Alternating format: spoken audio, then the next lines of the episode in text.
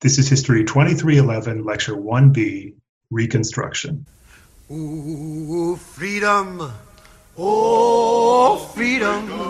Oh, freedom over me. And before I'd be a slave, I'd be buried in a my grave and go home to my Lord and be free. Everybody. Oh, freedom. Oh, freedom. It, sister. Oh, freedom over me. And before I'd be a slave, I'd be buried in my grave and go home to my Lord. So, I'm not going to say a lot about the Civil War. I hope and trust that you basically know what it was and what it was about. But if you don't know, if you need background, that is what your textbook is for. Uh, American Yawp, chapters 13 and 14, will set you right. Anytime, really, that you need background, anytime I go too fast, or I assume that you know something you don't, or even if I just gloss over a topic you'd like to hear more about, the textbook is there for you. Suffice it to say for now that the southern states, in the Civil War, the southern states, the slave states of the United States of America, tried to secede from the Union, tried to leave the Union in order to preserve slavery and everything that they thought went with it. And the result, of course, was a war of North against South, the bloodiest war in American history. But after five years and something like 750,000 deaths, the war did come to an end. The South lost. Robert E. Lee's surrender to Ulysses Grant at Appomattox, Virginia, marked the defeat of the rebellion, the destruction of the Confederacy, uh, the military victory of the Union Army, and the preservation of the Union. It also meant the end of slavery. The Emancipation Proclamation, uh, followed by the 13th Amendment to the Constitution, abolished slavery in the United States. But the end of the war did not mean that the problems that had spawned the war were solved. If anything, all sorts of new questions had opened up. Four million formerly enslaved people were free. But what came next? What would their freedom look like? And what would the post slavery South look like? Would the rebel leaders and the rebel soldiers be punished? Could former slaves and former slave owners actually live side by side? And how was the South going to be reintegrated into the nation after the carnage of this terrible, terrible war? The period that followed the Civil War, from the war's end in 1865 to about 1877, which is when the military occupation of the South ended, that period is known as Reconstruction. And this is our topic for today, and it is a great starting point for our course. Like I said in the first video, I have been thinking about how it changed this course to split it at 1865, to make Reconstruction the beginning of our story instead of just something in the middle. The Civil War looms large in American memory. Americans love to read about the war, to write about the war, to memorialize it, remember it. They love to dress up and reenact it. But this is not true of Reconstruction. Reconstruction was just as dramatic and as important as the war itself, but its history is little known by Americans today and, and even less known by people outside the United States. Often, Reconstruction just kind of is seen as the epilogue to the Civil War the aftermath, the ironic twist ending. The slaves are freed, hooray! But then, ooh, along comes segregation and sharecropping and the Ku Klux Klan. What I want to do in this lecture, and what I hope you will continue in your discussions uh, this week and next, is to think about what does it mean to make Reconstruction the start of our story, the starting point of modern US history? What does it mean to see it not as you know the depressing epilogue to the Civil War, but as a crucial episode in its own right, a moment of radical possibility, where true democracy and true equality seemed up for grabs, and yes, the way that possibility was defeated. Here's a quote from the great African American historian W.E.B. Du Bois, calling Reconstruction the finest effort to achieve democracy for the working millions that the world has ever seen. What if we saw Reconstruction as the birthplace of the America we know today? Not the American Revolution, not the Pilgrims landing at Plymouth Rock. This might shake us out of one way of looking at US history as a story about the founding fathers, the Constitution, the meaning of liberty. It might give us an alternate story, one about state violence and terrorist violence, about racism and white supremacy, but also about struggle for real equality, for real democracy. America in 2021 is clearly still haunted by the ghosts and crimes of Reconstruction. Those dummies that stormed Congress last Wednesday waving their Confederate flags, I mean, what were they doing if not cosplaying the political violence of Reconstruction? But there is a bright side, a hopeful side of Reconstruction that also deserves to be remembered, and that I think Americans need today. During Reconstruction, the United States tried to end white supremacy and build an egalitarian society, a kind of multiracial democracy on the ashes of slavery. During Reconstruction, not the Revolution, the United States made its first real attempt to live up to its ideals, to the truer meaning of freedom, democracy, and equality, not only for African Americans, but for all Americans. And this attempt was defeated in the end, or at least forced into retreat, but it was in many ways the most progressive decade politically and racially, in US history. If Reconstruction had succeeded, it might be the 1870s rather than the 1770s that we remember as the true American Revolution. In fact, the historian Eric Foner calls Reconstruction America's unfinished revolution. So that is the topic of this video. And here is a rough outline of my lecture. I'm going to talk about what freedom meant for the formerly enslaved, and then turn to Reconstruction as it was organized by the government, first by President Andrew Johnson, and then what's called radical Reconstruction, which was when Congress took control from Johnson over Reconstruction. Finally, we'll turn to Reconstruction's defeat and to how it has been remembered and its legacies. And I'll do this, I'll put an outline like this in every one of my videos from here on out. Remember that you can always listen to my lectures as also as an audio only podcast. Of course, if you do that, you won't see the slides.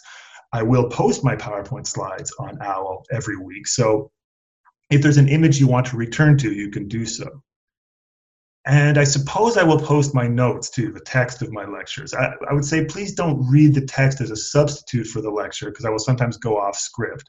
Uh, if you want to read text, read the textbook. But I will post the text as a reference for you. I should also say in advance before this lecture that there are a few racist images in the slides for this week.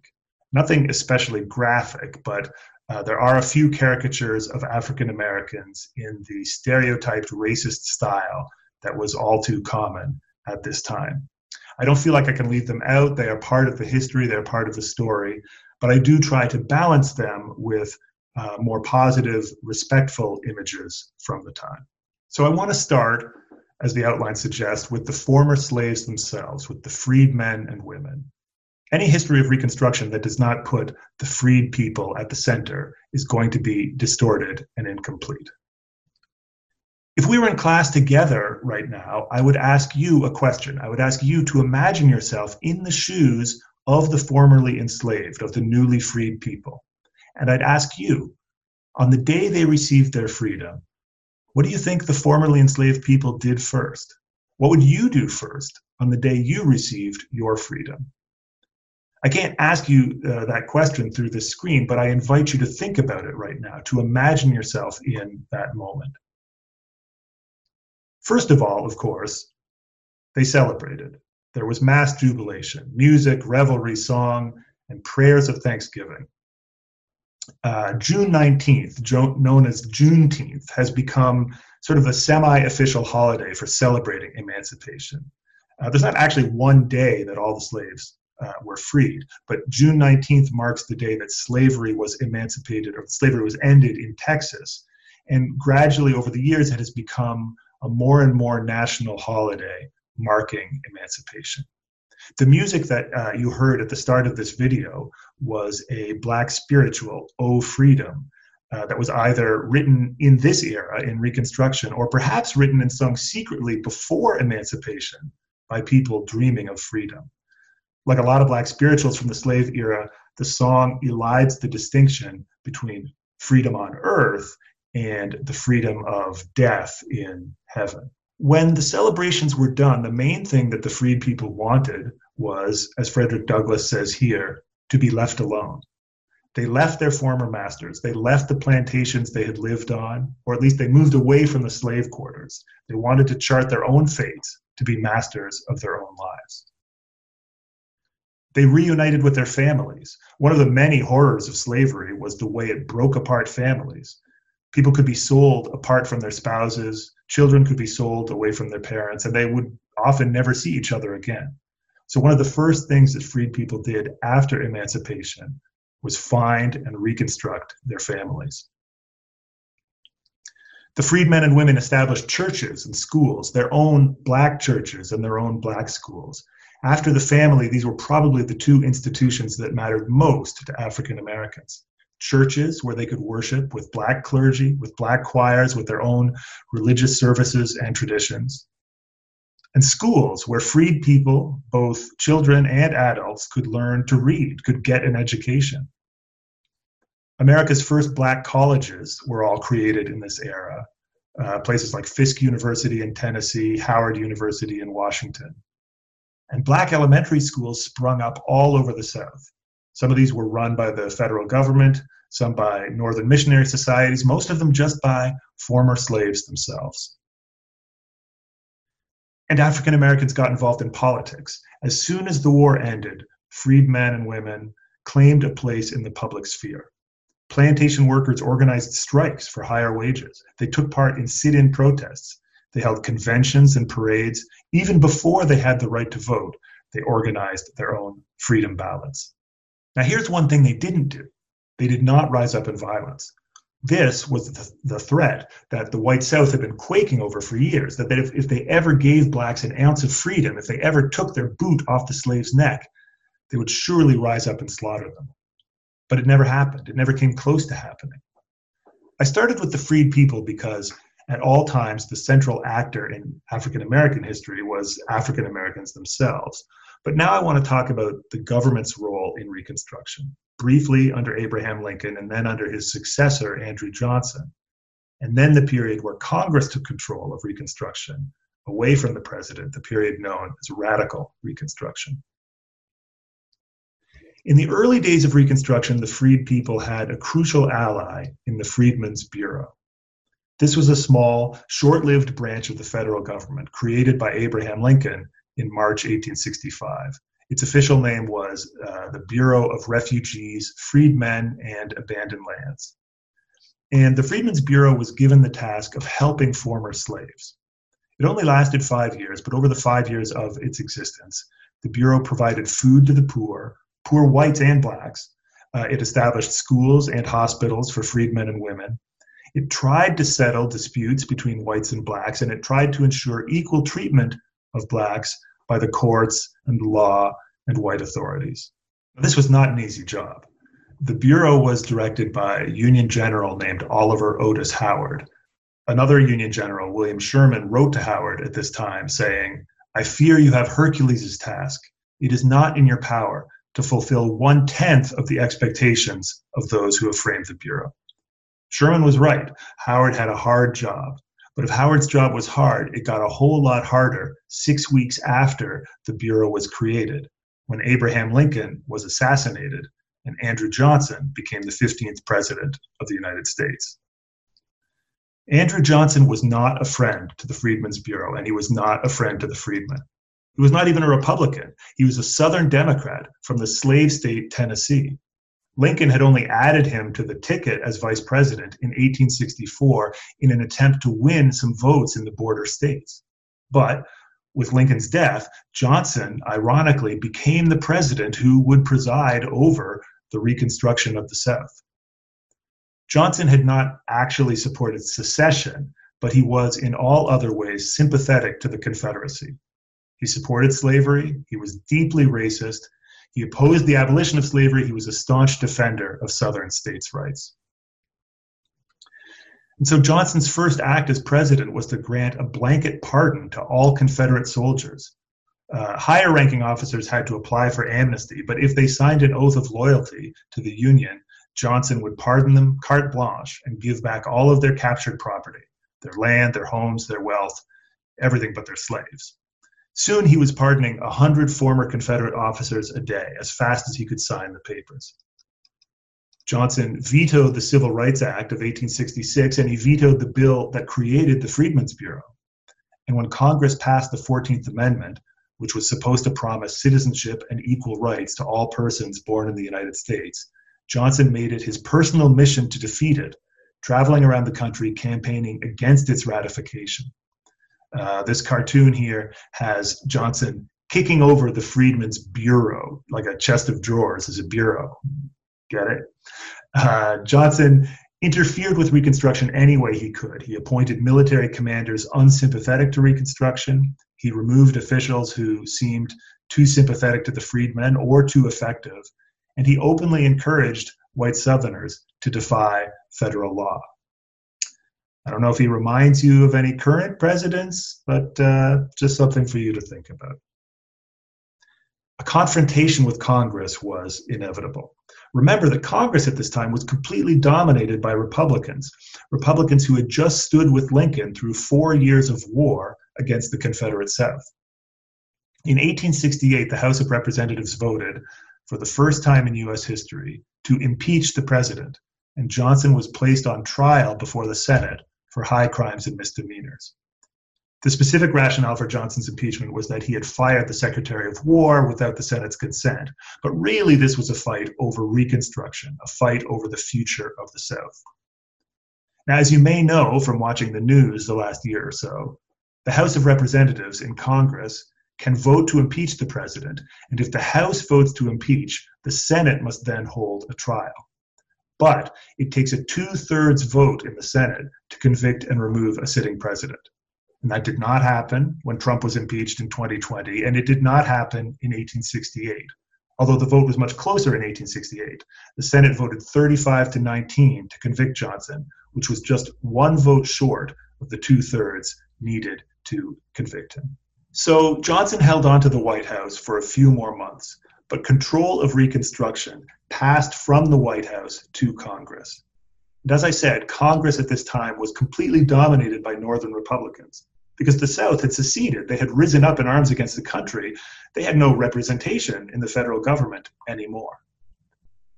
Despite Johnson's veto, Congress passed the Reconstruction Act, which reestablished the Freedmen's Bureau, kept the South under military rule, and called for the creation of new state governments in the South, with black men given the right to vote.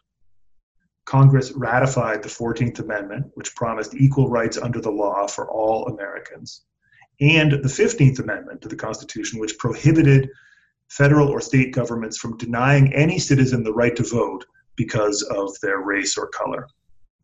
Also, the election of 1868 put Ulysses Grant, a Republican and the Union's most prominent military hero, in the White House. Uh, Johnson did not attend his inauguration. The period uh, from 1868 into the 1870s is sometimes known as radical Reconstruction. The term usually implies a criticism that uh, wild eyed radicals had gone too far.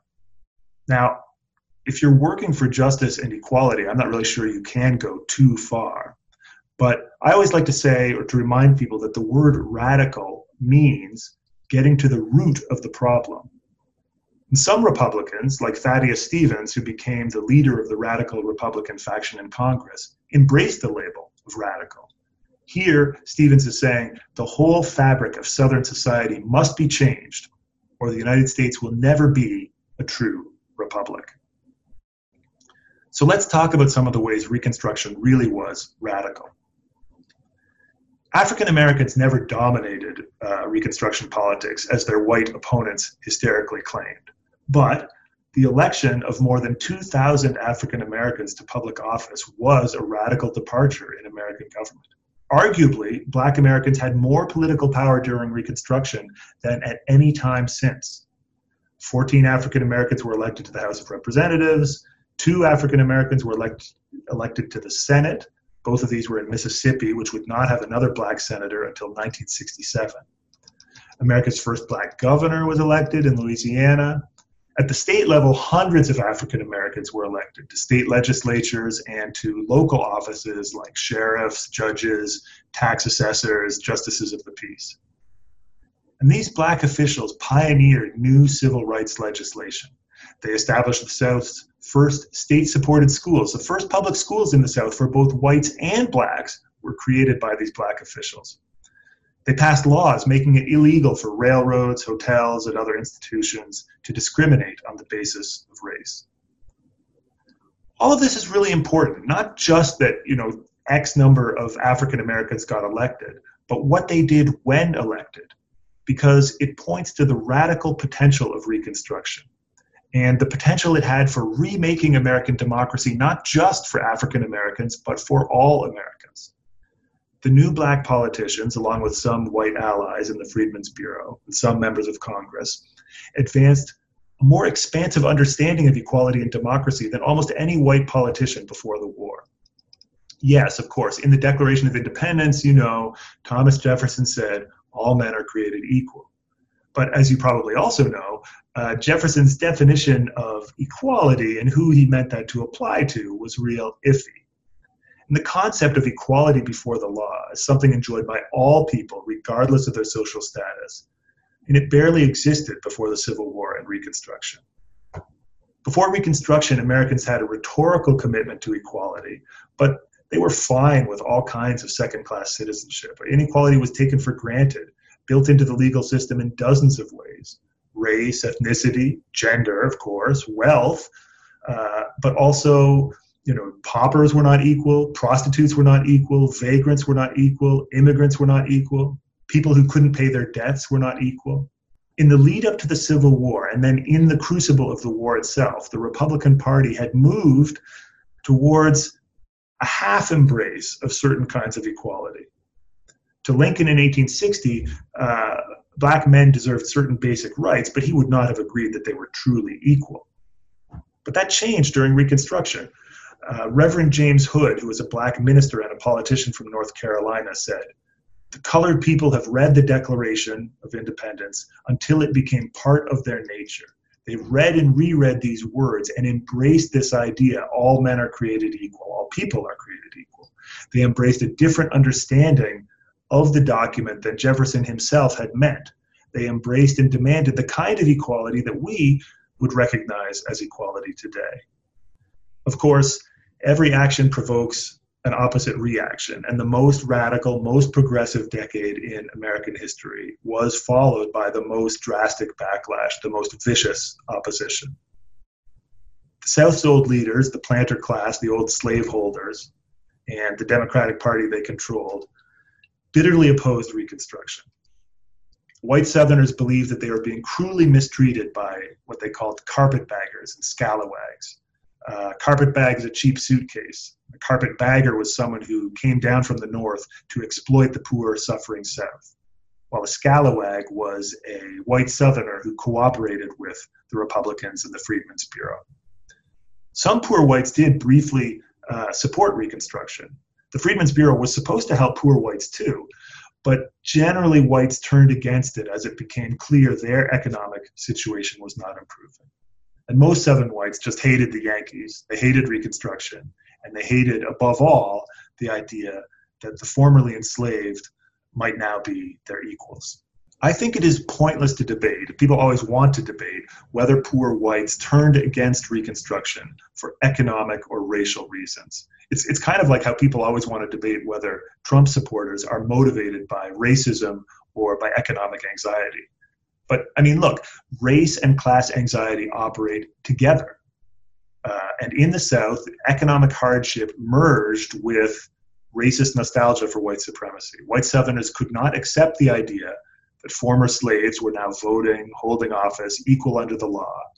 And they so they blamed their economic troubles, which were real, on the former slaves. Here, this is one of the racist images I talked about. Here is a Democratic Party flyer from 1866, and the flyer is saying that the Freedmen's Bureau is an agency that lets the black man lie around in idleness at the expense of the white man. This is, you know, this is the perennial argument used in almost every generation against any kind of government aid or social welfare that the government is going to take white people's money and give it to people of color. Notice too that this flyer is from Pennsylvania, which is not in the South, but in the North. these arguments were not unique to the South, and the Freedmen's Bureau and Reconstruction were controversial in the North as well. As Reconstruction went on, more and more white Southerners, especially former Confederate soldiers, launched a campaign of violence to overthrow it. This began with individual acts of violence. Black men were attacked or beaten or stabbed for all manner of transgressions, even minor or imagined ones like being insolent or failing to step out of the way on the sidewalk. Black women were raped. Uh, but the violence grew more organized, more pervasive after around 1868 when Republican state governments came to power across the South. Dozens of different secret societies and secret armies were formed to terrorize blacks and sabotage Reconstruction. The most infamous of these groups, of course, is the Ku Klux Klan, but there were dozens of others the White League, the Red Shirts, the Knights of the White Camellia. Basically, these were paramilitary organizations, usually made up of former Confederate soldiers, um, terrorist organizations essentially, that targeted black politicians, black ministers, teachers in black schools, anyone with influence. They also attacked white allies of Reconstruction, uh, like Republican office holders or agents of the Freedmen's Bureau. White mobs burned schools and churches in places like Memphis, Charleston, New Orleans, Atlanta. In one New Orleans race riot, nearly 50 African Americans were murdered in one night. Uh, and in the Colfax massacre of 1873 in Louisiana, somewhere between 80 to 120 African Americans were murdered, shot, hung, burned alive for the crime of voting for a Republican state government. This was the deadliest act of terrorism in U.S. history until the Oklahoma City bombing of 1995. At first, the federal government tried to control the violence. Uh, President Grant dispatched federal marshals and eventually the U.S. Army to arrest hundreds of accused Klansmen and other terrorists. Basically, basically shut down, destroyed the Ku Klux Klan. But as the 1870s went on, there was less and less federal intervention on the freedmen's behalf.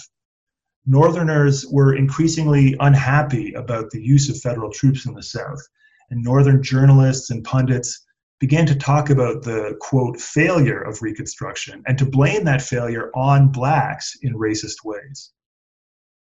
Here is a cartoon by uh, the northern artist Thomas Nast depicting the alleged chaos of what he's calling colored rule. So you see these are more racist caricatures uh, of black politicians shouting and carrying on. The point is supposed to be that uh, these African American politicians are making a mockery of government. Now, Thomas Nast, who, who drew this, is the same Northern artist who drew this very sentimental, heroic depiction of emancipation back in 1865. And in these two images, I think you can see white Northerners turning against African Americans and against Reconstruction. It didn't help, of course, that the country went into a severe economic depression in 1873, or that the Democrats made substantial gains in the midterm elections of 1874. All of these things were pushing the North and the Republican Party in particular away from its commitment to Reconstruction. One by one, the Southern states elected new Democratic governments devoted to white supremacy controlled by the same slaveholding planter elites that had ruled before the war. These uh, Democrats called themselves redeemers, since they claimed to have redeemed the white South from corruption, misgovernment, and misrule by Negroes and the North. Redeemer governments were established pretty quickly in states with white majorities, places like Tennessee in 1870, Texas in 1873, in states with black majorities like Mississippi and Louisiana, there was more of a political fight, and the violence grew more ferocious, more out in the open. Back in the 1860s, the KKK wore hoods and masks and struck by night.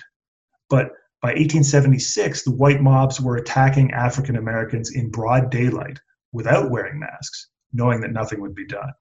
In South Carolina, the ex Confederate general uh, and red shirt leader Wade Hampton said, he would wade knee deep in blood to win election as governor. And he did win election in 1876. By 1876, every southern state had been, quote, redeemed to white supremacy. 1876 was also a presidential election year. Ulysses Grant was stepping down after two terms. And in the South, this election was understood as a chance to put the final nail in the coffin of Reconstruction and racial equality. The last remaining Southern Republicans, like uh, the governor of Mississippi, pleaded with Grant to send troops down to the South, not just to ensure a fair election, but to protect their very lives. But Grant said, the Northern public is tired out by all these Southern problems, and so he sent no new troops. On election day, armed Democrats beat up Republicans. They set fire to polling stations in black districts. They drove blacks away from the polls, and they won the Southern states uh, by a landslide. Well, actually, this is contested. When the votes were counted, Samuel Tilden, the Democrat, had won in the popular vote, but the electoral vote was disputed in South Carolina, Florida, and Louisiana, uh, which were the last three states still under Republican control. Congress appointed a special commission to decide the matter. Democrats and Republicans on the commission struck a kind of secret backroom deal called the Bargain of 1877. The exact details of the bargain of 1877 were never made public, but the outcome was clear enough. A handful of Southern electors agreed to change their votes and support the Republican Rutherford Hayes for president, just enough to give Hayes the White House. But as his first action in office, Hayes removed federal troops from the South, ending Reconstruction. Now, Republicans did, as the troops were leaving, they did make the Southern Democrats promise to respect the civil and political rights of blacks. But, you know, that was a charade. Everybody understood that the sun was going down on Reconstruction. The North was abandoning the freedmen, leaving them to the mercies of their old masters and the angry poor whites who had thrown in with the planter elites in the name of white supremacy. I want to talk finally about how Reconstruction has been remembered and what its legacies might be. Another question that I like to ask in class is who really won the Civil War? Was it the North? Was it the Union Army? Was it African Americans, the freedmen and women? Could you make an argument that maybe they didn't win in the long run?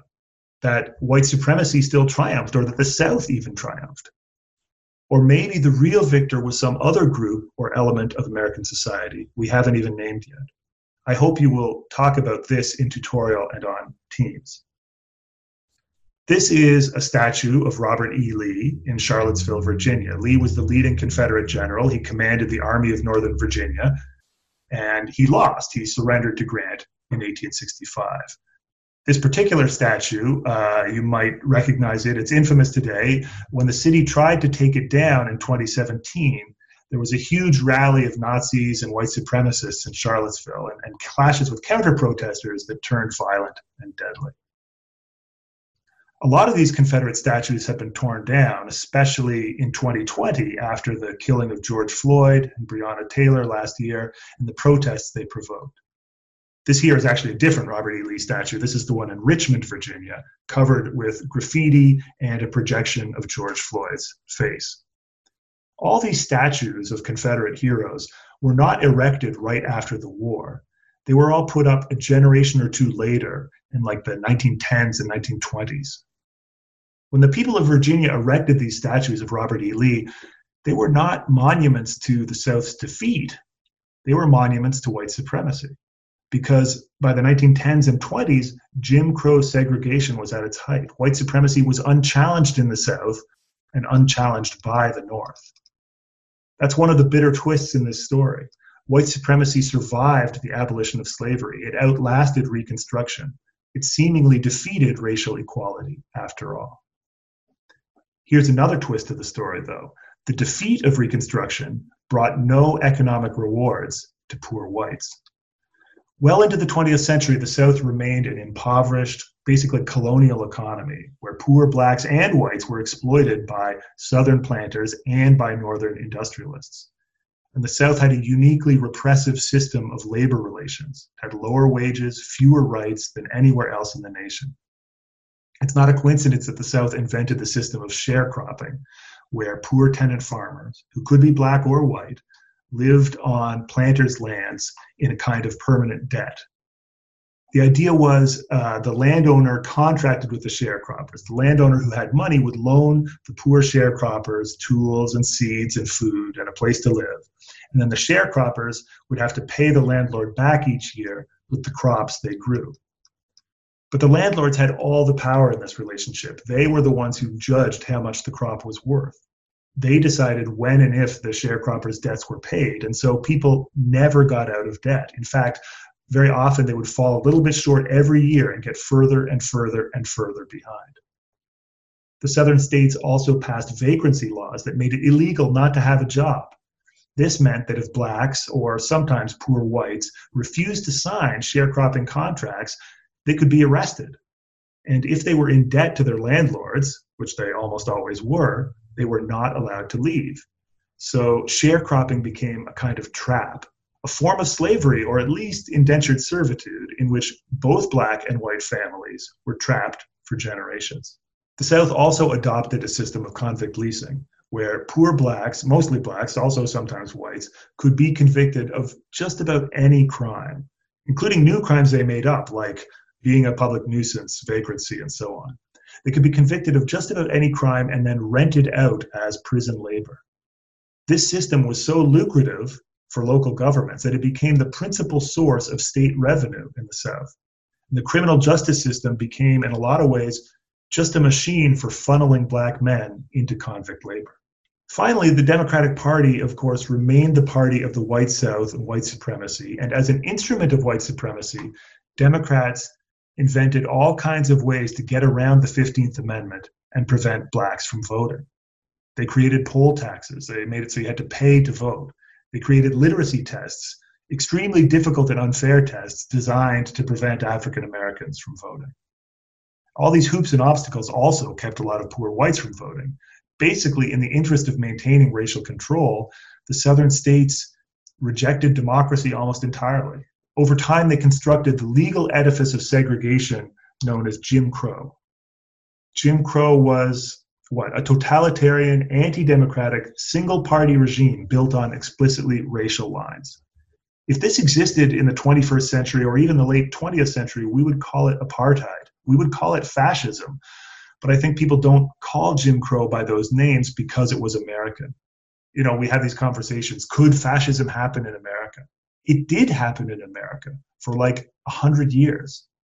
Near the start of this lecture, I mentioned the Trumpists that stormed the US Capitol building last week. I described it as Reconstruction cosplay. Now, you might say, uh, shouldn't I say Civil War cosplay? In the ugliness and upheaval of politics today, Americans sometimes do talk about a new civil war. And most Americans, of course, are appropriately horrified at this possibility, but there are a few who fantasize about it, generally deluded white men who imagine a spasm of violence could somehow restore what the imagined racial hierarchy they think was their birthright. You might have heard of the Boogaloo movement. If you don't know what that is, uh, Google it or, or, or don't. It really is too stupid to dignify with much attention. But while I think this talk of a new civil war is largely just macho power fantasies, I do see echoes of reconstruction everywhere I look on the one hand, there's hunger for real transformative change, the kind of change that can only come from true multiracial democracy and, and economic democracy, re- redistribution of wealth. But on the other hand, there's corruption and political violence. One political party seems increasingly ready to use the law, use intimidation, use violence to suppress votes, black votes in particular, to insulate itself from the workings of democracy while the other political party takes for granted the support of black folks and working people, whether it deserves that support or not. And all this seems awfully familiar to me. The US today is not reenacting the Civil War, it is reenacting Reconstruction, even if the two parties have kind of switched sides.